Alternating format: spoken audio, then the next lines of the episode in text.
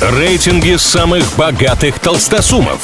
Списки самых популярных знаменитостей. Названия самых впечатляющих достопримечательностей и не только.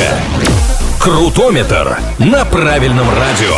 Как известно, все познается в сравнении. Для этого составляются разные рейтинги, а мы с ними разбираемся.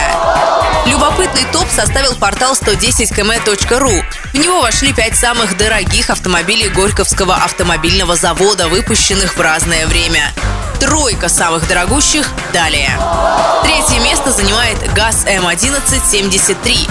Автомобиль выпущен в 1940 году.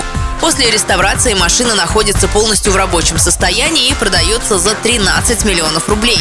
Авто воссоздает атмосферу прошлого и является настоящей раритетной находкой для коллекционеров. На втором месте располагается ГАЗ-13 «Чайка» с пробегом всего 300 километров. Это прекрасная цифра для машины 59 года выпуска. Правительственный автомобиль оценивается в 20 миллионов рублей. Авто воплощает комфорт и роскошь, которые были характерны для своего времени. На первом месте еще один представитель 1959 года. Самый дорогой экземпляр – ГАЗ М21И.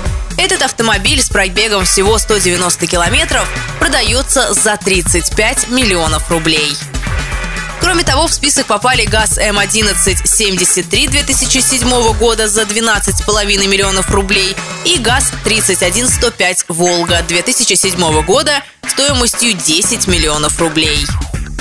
На этом пока все. Меня зовут Алина Миллер. Услышимся на правильном радио. Крутометр на правильном радио.